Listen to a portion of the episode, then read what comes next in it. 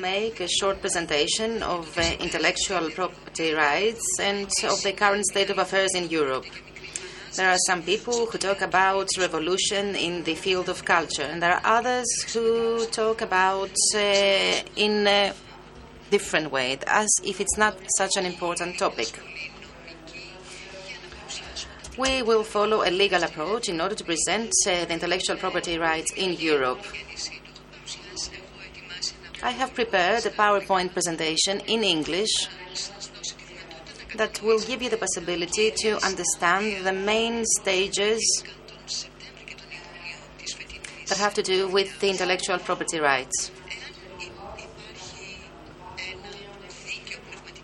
If there is the intellectual property law in Europe, uh, what does this entail? First of all, what is uh, intellectual property rights? First and foremost, apart from the philosophical dimension, the law of uh, intellectual property rights pertains to the rights of the creators. And the creators uh, have uh, different types of rights.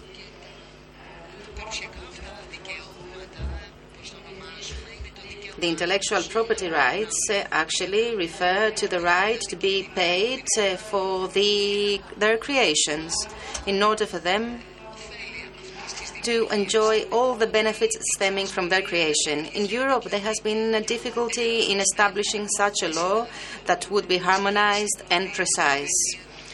The first steps were made in the 90s. These were very small steps and very slow steps. Back then, there was no European law on inter- intellectual property rights. And basically, there were some laws pertaining to the audiovisual sector, to the rights of the journalists. Whereas this year, we managed to have a law which had as a result the elaboration of a directive uh, drafted by the European Parliament, which will actually define and stipulate the rights uh, of the cultural sector and of the universe of uh, creation, and more specifically of the digital sector. In September 2018, a directive uh, was ratified. This was a directive that was the object of intense discussions and disputes.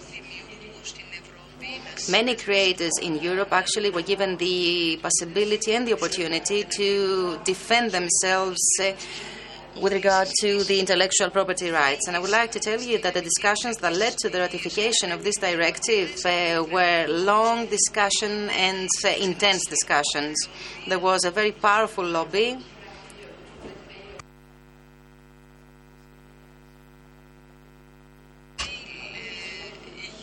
that exercised heavy pressure in order to resist uh, this uh, directive. It is a very powerful directive, the one that was ratified at the level of the European Parliament. This directive has been adopted and has two main aspects Article 11 and Article 13.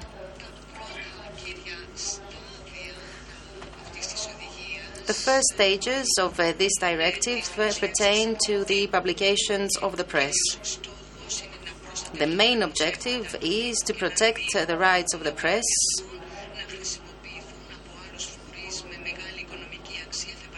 so that uh, the publications cannot be used by third parties in order to draw an economic benefit. Secondly, to protect the loss of value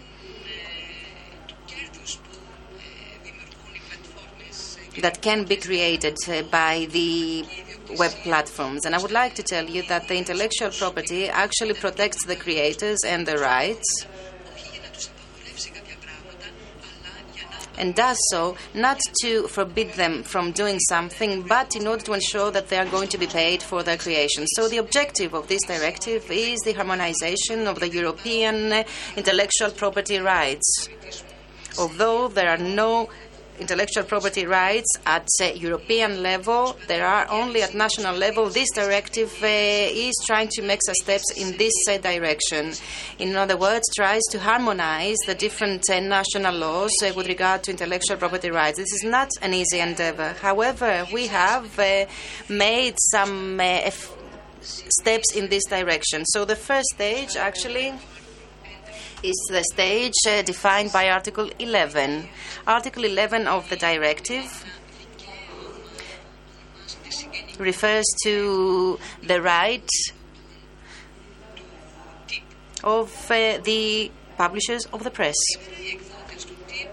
Today, the publishers, uh, the mass media, and the online media do not have uh, rights with regard to the content they publish.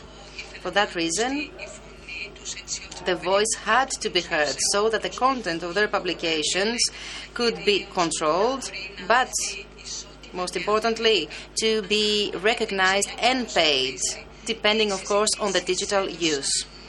The discussions led to exchange of views uh, with regard to the free movement of ideas on the web, and the objective was not to abolish this uh, free circulation of uh, ideas and of contents on the web. So I repeat, that the objective was not to limit uh, the free circulation of uh, publications, since this uh, constitutes a fundamental uh, principle of the European Union, the free circulation of ideas. So, Article 11 provides publishers of the press with the opportunity to be paid for what they publish and what is also published in other platforms or on other sites. Article 13 was uh, an article that was uh, highly disputed and created lots of reactions, especially in the sectors of music and uh, cinema. This article pertains to the use of protected content by providers of online material.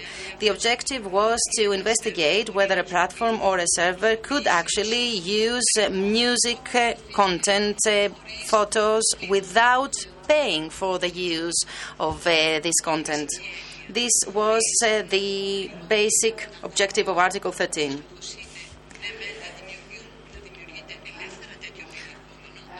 The outmost objective was uh, to allow the creation of such a content, but at the same time to ensure payment.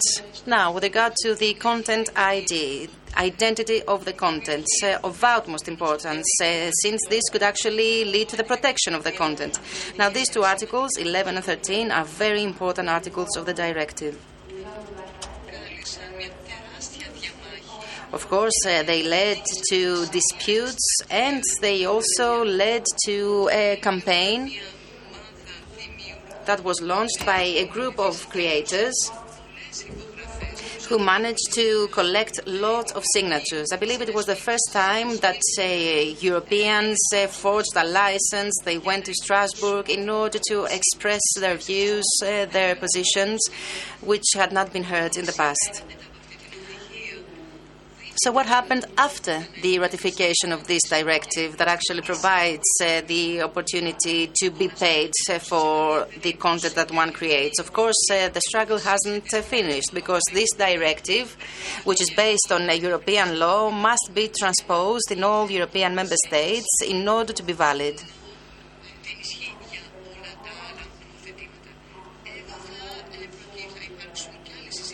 There are going to be further discussions between uh, the European Council, the European Commission, and the European Parliament, and uh, each member state uh, will have the opportunity to ratify the directive. The member states have the obligation to transpose the directive at least the most basic points of the directive. Now, this directive is not an isolated directive. There has been another one that has been ratified uh, during the summer period. And this directive uh, has to do with the harmonization of the audiovisual sector. And it's a very important uh, directive because on the one hand, the directive for the protection of intellectual property rights was a major step and a major blow against those who actually exploit content without paying, whereas this directive that pertains to the audiovisual sector is an equally important uh, step. And it constitutes a resistance to the rise of Netflix and of other similar channels. Since uh, its production the production of such a content has to be European up to 50%. And this directive, of course, may be detrimental to Netflix. And uh, by the way, recently there have been some developments in Paris with regard to that. So even if uh, Europe makes a step uh, in the direction of regulating the production. Netflix is not scared. It opens up uh, offices in Paris, which means uh, that finds a way out of what the directive uh, stipulates uh, in order to produce French production. So, what is uh, stipulated in this directive? Is it substantial? Has it true meaning? Can it actually lead to a full harmonization of European law?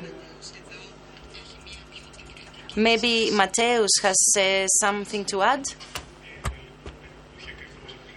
Uh, not uh, judgmental, I wouldn't uh, call it like that. I would like to say that all these uh, very interesting things that Alexandra shared with us uh, are happening right now. I don't want to close this uh, discussion. On the contrary, I want to open up this discussion.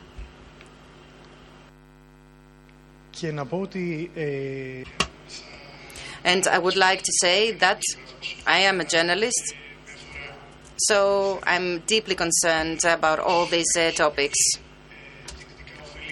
Since I can be potentially benefited uh, from this uh, directive.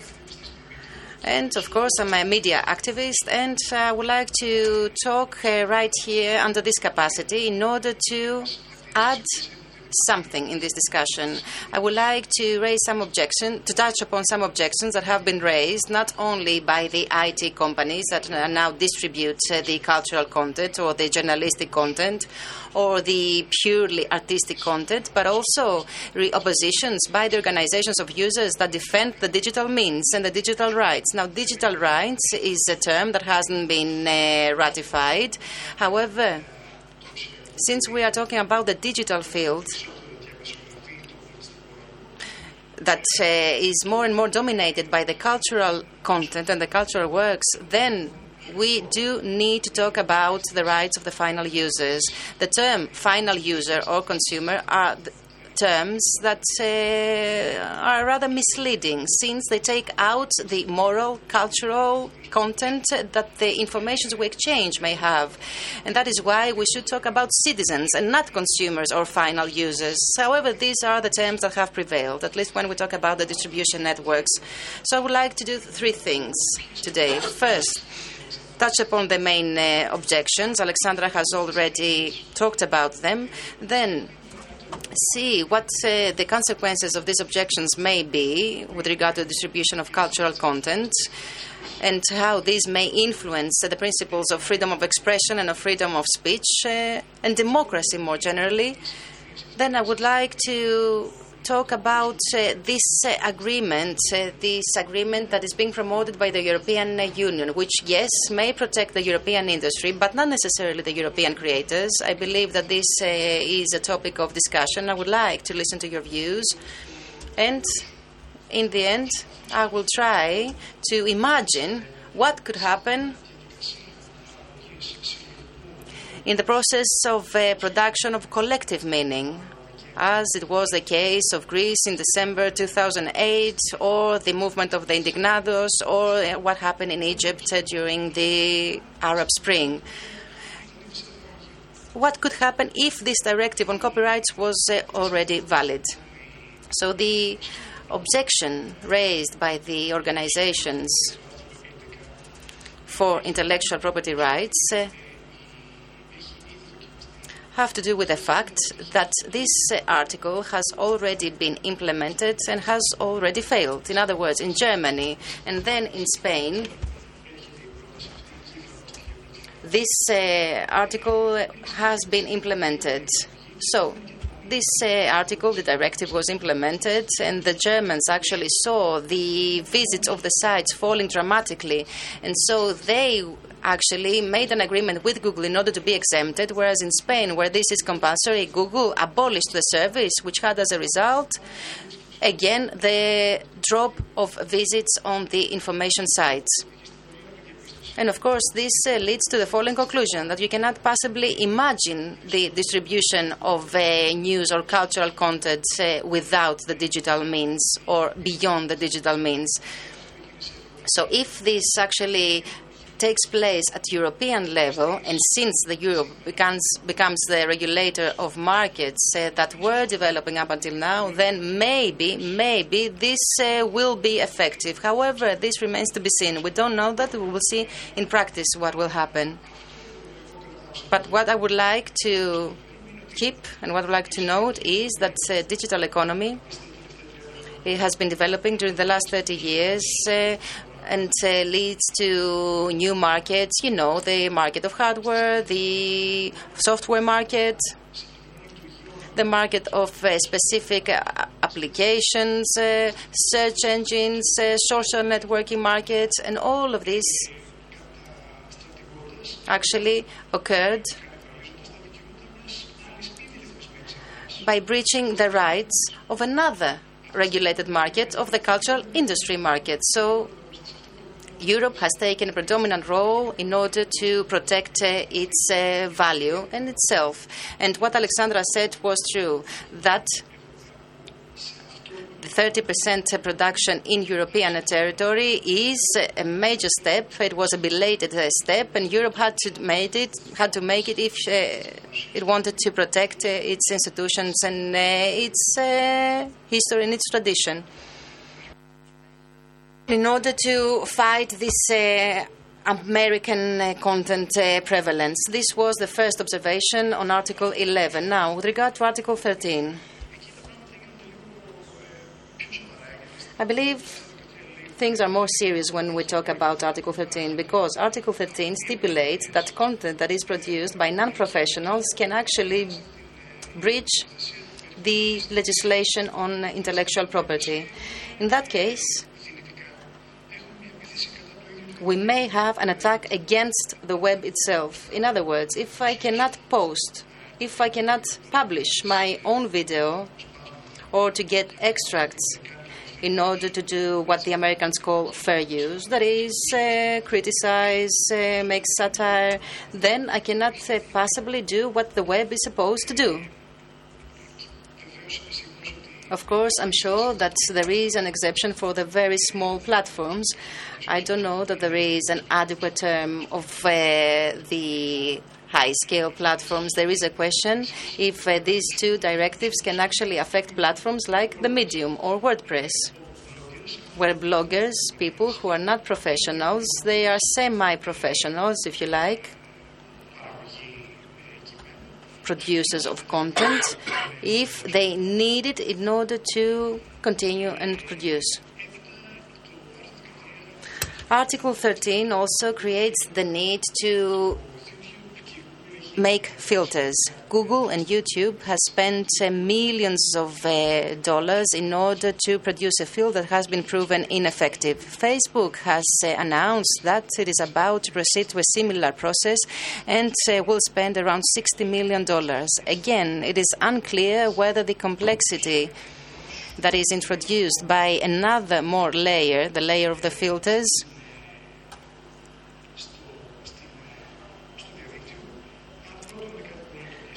if that will be effective. And according to the competent organization, this is impossible. And secondly, if this can actually be controlled, you know that the big and the small publisher can actually ask to be included in a blacklist of content until it becomes clear whether it should or shouldn't be in there. And in order for that to happen, there has to be a mechanism that will be effective. And of course, this uh, will take a long time and will lead the web uh, in a state of paralysis. The major problem is that the publishers and the owners of intellectual property demand the implementation of the directive uh, quickly. This is the basic problem. Of course, since we're talking about such a large scale, it is difficult to expect this directive to be implemented quickly. Of course, we will see in practice what will happen once this third cycle is closed, uh, the cycle of negotiations uh, with the member states, since each member state has its own laws. And this means that since uh, each member state can actually oppose the monopoles like Google, Amazon, and Facebook, in reality, the member states will have to harmonize their laws. This directive, one clarification, has already been uh, harmonized between the different member states. There is a powerful foundation that there's a strong basis that should vote and uh, approved by each member state. Then it's up to the member states to implement that within a specific timeline. They cannot uh, make any step backwards. Each member state may not approve a different type of directive. And to go back to some minor exemptions and to the free circulation, once again, the main principle of the directive is not to abolish free circulation or the small creators or publishers. On the contrary, what it offends is that there is a crisis because for the first time a directive goes against Google, Facebook, etc., saying that it will also apply for contents that create profit, generate profit. And I believe that this profit should be disseminated to creators as well. That's why a blogger, a creator, who will reproduce an article or who will include or integrate music into that he should already, based on today's uh, exemptions in France, they have the possibility to use that without uh, having to pay. In the US, we're talking about fair use. That is, whether what we need to do is proportional, we might use we might uh, use a play without asking for the approval of the creator this directive is uh, on the same page with fair use. If now we're talking about the private use, there's no need of asking for any permission or pay. But if we're talking about a big platform which generates profit, then yes, we must first ask the creators uh, their permission and then have a fee for that. I don't think that this directive may put an obstacle to creation. The issue is how through these platforms creators could uh, be remunerated who gets uh, the fruits of this creation i think that the main objective of this directive would be exactly that because there is transparency today when it comes to remuneration to give you an example a musician today uploading his music on youtube or facebook that uh, shortly will remunerate creators what does he get from these profits generated? Does he have the possibility to know what these profits are about? Does he have any share in this profit? And what can be done by the different artists? How can they form synergies or coalitions to get the support and the backup of the EU to claim a remuneration which is going to be transparent? What can they do, regardless of any field of uh, specialization? Thank you for this question. I'm saying that my view is that the implementation of this directive, which is so complicated, will take a while, and uh, I wish that what is going to be regulated it, uh, should be what you are saying, the remuneration of creators. But what is obvious in at this stage is that we're talking about a settlement between two giants, that is, the producers and giants of uh, material.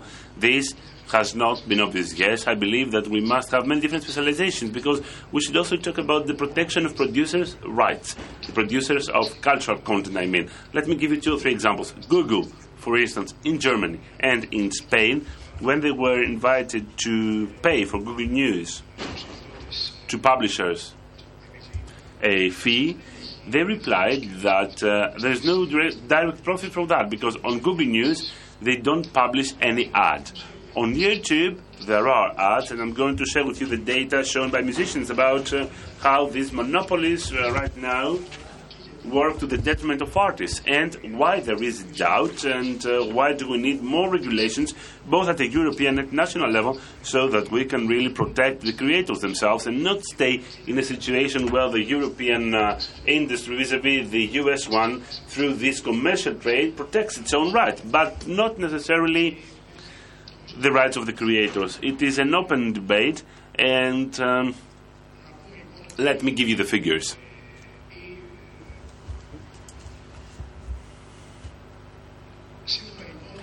According to data given by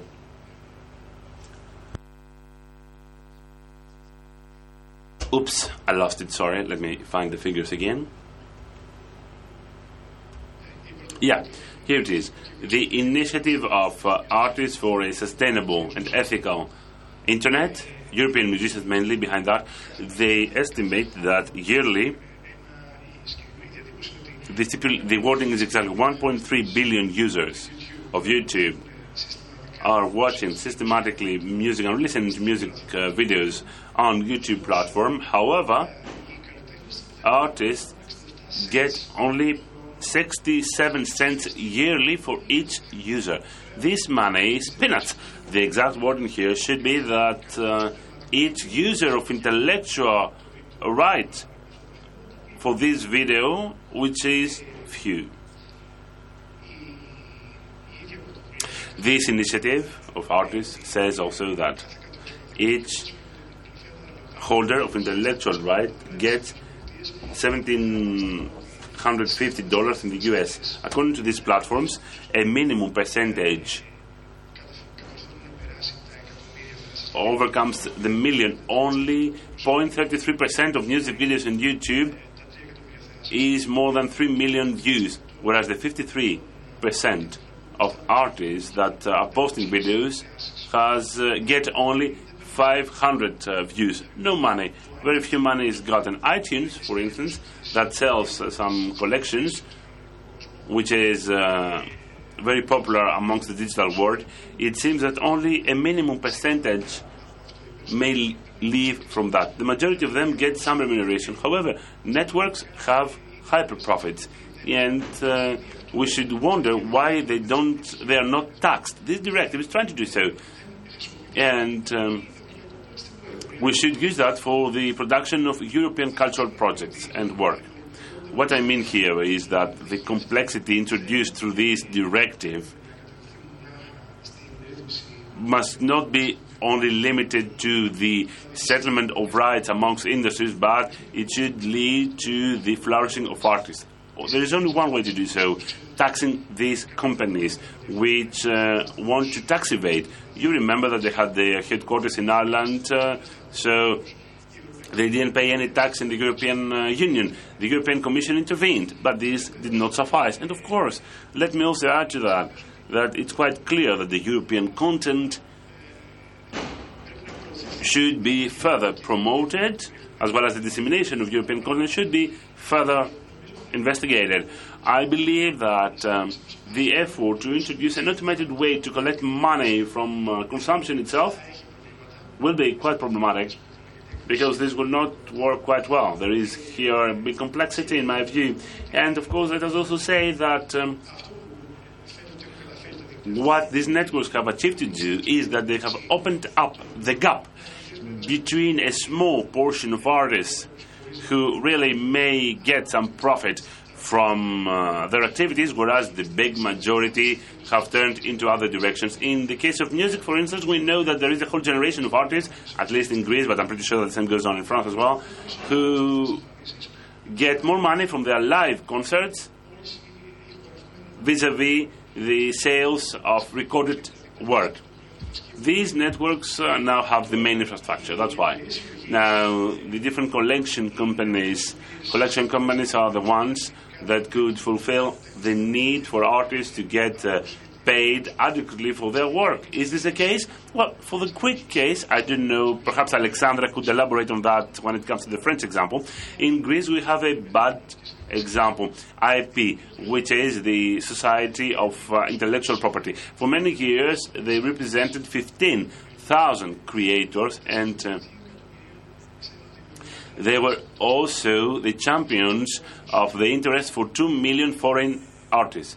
It was the main hub of negotiation of uh, intellectual property rights in Greece. What was revealed last year was that the board of IP of the association, of the society, had uh, big payments. Only the CEO had an annual remuneration, an annual salary of 700,000 euro. The 42% of profits that should be disseminated to musicians and artists uh, were never was never given to them through different uh, pretexts. The assets that the company had, they have built an uh, army of different legal companies to protect uh, their rights. The image was the following: those that were at the top of intellectual creation in Greece, ten artists, that is, who could uh, protect that company, had some profit, whereas all others got no profit as they should. But mainly, this is not a way to have a compact uh, cultural policy protect interests of a society in culture. These were the interests of one group of artists. Copyright is built for the capitalist economy. What does it do? In essence, it urges uh, one individual artist and comes from the Romantic era. And then there is the claim of uh, individual rights. Through this system, we have to live, we have to adapt to that, and that is what we're going to use in the best possible way to go back to society. You know, artistic creation is an act of uh, living in the society. Thus, uh, this is a multifaceted uh, aspect. What is of interest for me, being an activist and having lived for the last 10 years a series of major political moments on the internet, is how copyright uh, is uh, tackled. You know, terrorism, copyright, and pornography are the three main uh, pretexts if you want to suppress the freedom of speech. You've seen that happening. Let me remind you that recently the Turkish president, uh, Mr. Erdogan, banned, or rather took, the intellectual rights for a series of uh, for a series of publications in order not to be criticized by anybody. These things, uh, this aspect should be tackled, of course. No. Just a moment. Just a moment before that. Let me let me finish that. What I would like to say is that I could imagine the environment of these directives, how things could be if we lived today through a specific hypothesis. You know, if we live to today again, November 6th of 2008, let me go a step backwards. The digital content is a content uh, where we can see an exponential production of information compared to the actual world. You may have seen for the last many years we are bombarded by the digital company with these graphs saying that from the beginning of humanity until 1960 we used to produce 2 terabytes of text but from that point onward we have uh, made the distance uh, between Earth and the Moon three times. They're talking about data. In essence, uh, we are talking about cultural content, content uh, which has a political stance and uh, a cultural ethics. The fact that we have deregulated industries doesn't mean that we have a minimum production. On the contrary, we have a bigger production these days when it comes to content and new ways of producing collective uh, content in these new environments, which are very complicated because uh, all different functions are not well distinguished. All networks are complicated, and this is the main element of the cultural production. Production and uh, dissemination are very well spread, and many things are confused. Uh, infotainment, transactions with the public sector, financial sector transaction, everything goes on on the same platform in this environment. We have many examples of production for collective uh, meaning. I'm talking about narratives which are of cultural or political level, and that is why I go back to 2008. These could not have been produced in any other way. And this is also linked to an optimism created since the 90s through globalization and through these technologies that we could go towards a world that deepens rights and uh, democratizes some uh, functions, amongst them the function of information. As a journalist, you know, I want to get paid as a journalist, but equally, I am interested in being in an environment where fake news do not prevail. But we do see a more credible journalism. Our hope was that we could have a more credible, more democratic information vis a vis the era of a regulated environment uh, when we were based on uh, the press and the TV only. So on November 6, 2008, let me give you a series of events or messages and how content was produced. Let's imagine what would happen if we had enforced Article 11. Alexander Grigoropoulos, 15-year-old boy, is murdered at Exarchia. The first message published is the following. A small phrase on Twitter. 9 o'clock uh, p.m.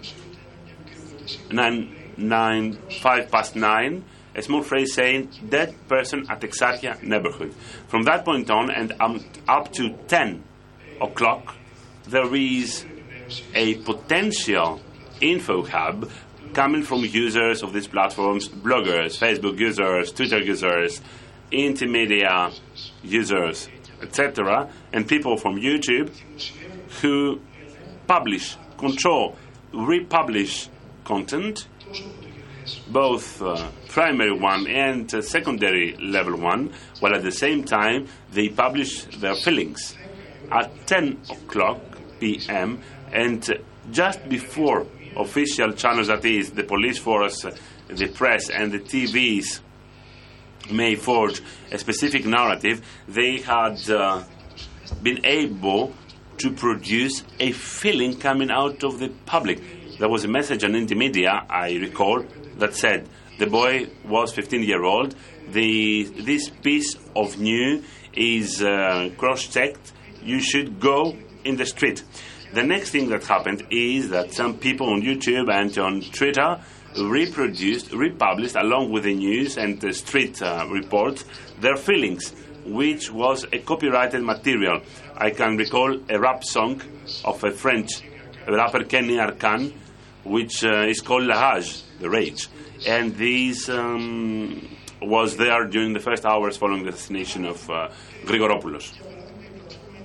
If in the media platform, for instance, was cut off by some publishers who believed that they should not have the right to publish links or the metadata following these links. And I would like you to imagine with me how things would be if this directive was enforced back then. Or if a TV station could intervene and cut a video that is reproduced exactly then, at that time. But if users knew that the one regulating the content circulation is these companies, would we have a similar procedure? In my view, this should be first protected. That is, the possibility to have the production of collective meanings. This promise that came along with the internet to be guaranteed, and then guarantee the right of creators and the right of a society to be based uh, on the culture production. This was the promise of Creative Commons, which didn't work that well. Why? Because it was proven that freedom itself doesn't mean anything. Have a free circulation of content may lead to cannibalism of uh, somebody else's rights and not to the production of a more open and more democratic content. Otherwise, we need um, infrastructure. Going back to the intellectual right properties is to promote the promote to promote the production of cultural content. The production of this content is of paramount importance these days, and not just the regulation between uh, rights holders. This was my contribution to that. I don't have any forced position. I hope that at the end of the day we might exchange. I would like to convey to you this experience and this agony of mine. I hope that we shall have a fruitful discussion. Thank you. Merci beaucoup. Juste pour euh, terminer, Thank you very much. And in order to close this uh, discussion, in order to give the floor to the audience, I would like to make a closing remark. In order to avoid confusion uh, between information given to popular movements and uh, creative movements. We're talking about spontaneous uh, movements, which, in my view at least, do not fall under Article 11 that pertains only to the press publishers and journalists. There shouldn't be any confusion with the intellectual property rights of creators and the written text of bloggers. All of these are properties of the citizens, which do not necessarily fall under the article on intellectual property rights. The intellectual property rights are products of the intellect, but uh, they can also be spontaneous creations, like the text on Twitter. It has been said uh, that the messages on Twitter are not uh, creations that can be covered uh, by the intellectual property rights uh, directive. So we should uh, avoid any sort of confusion between this directive, which is not necessarily synonymous to prohibition. I always claim that the intellectual property rights should constitute a tool that will provide the creators with the possibility to strengthen the security of their creation. So, what remains open is indeed, yes, the issue of their remuneration. This is still an open question. And the fact that this way is now opening up for a common representation of the press publishers and of the creators is very important. Maybe in the audience, there are some people who would like to ask questions or make a comment. I would like to know, and I would like to ask whether they consider it as an important chapter in the European uh, culture.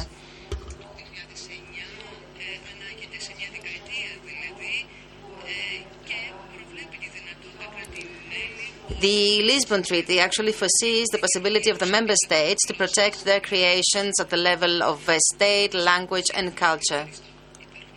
So, any questions from the audience?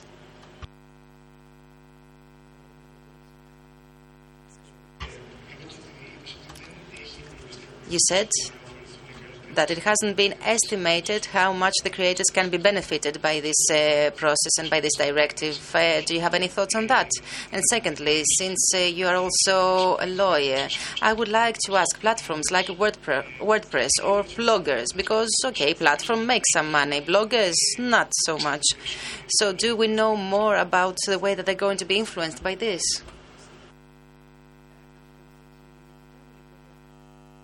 The editors or the bloggers? Bloggers, bloggers. Because if platforms uh, are obliged to pay, then bloggers uh, will they be able to use words and other material? I will answer to you by saying that bloggers actually fall under a very hybrid status, hybrid regime. The point is can bloggers be called creators? Are they journalists? Do they have rights? One of my first studies actually pertained to a file of WebScene that was created uh, during the decade of 2000 and had to do with a group of bloggers uh, that were involved uh, with all the political issues, cultural issues, social issues. So back then, I had uh, created a participative uh, blog. Initially, it was a non-profit uh, company, but then it proved that uh, it was proven that all these bloggers uh, were not paid. They were people that had uh, other activities beyond the blog writing. And this WebScene blog actually was so successful that was purchased by a huge group of profit-making character. And in the end, we ended up in courts. I will not give you the name of that group. So we had this uh, capital company purchasing the blog and transferring the content to other platforms without paying the bloggers.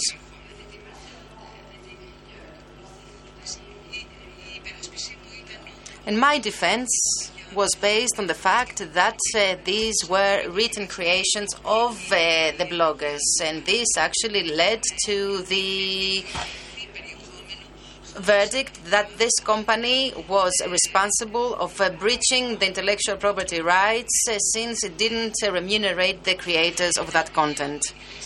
We shouldn't have a manichaistic approach to these issues. Intellectual property rights are based on the right of the creator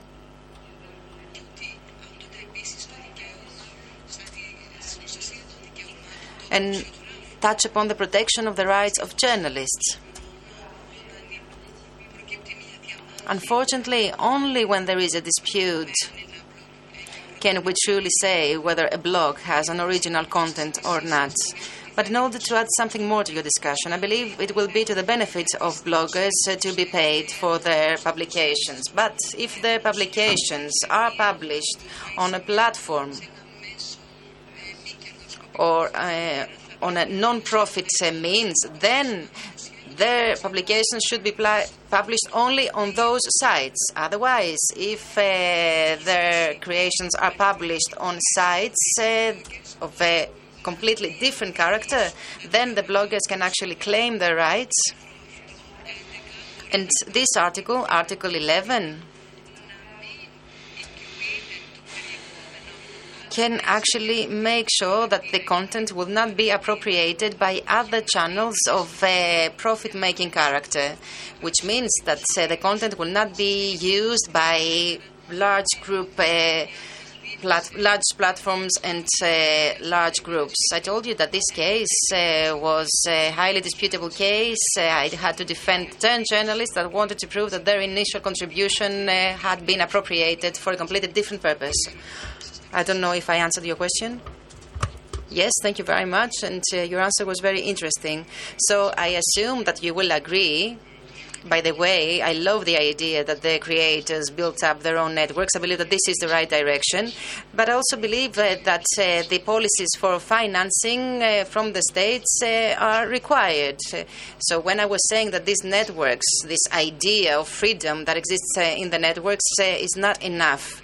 We need active policies. Now, the other question is the following Is there any prediction of uh, what the benefit will be for the creators of cultural content?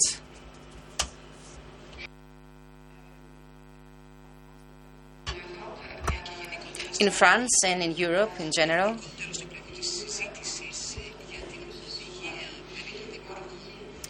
when we talk about the directive about the intellectual property rights of creators, we underline the agreement of all the interested parties to ensure the transparency of uh, the web when it comes to remuneration.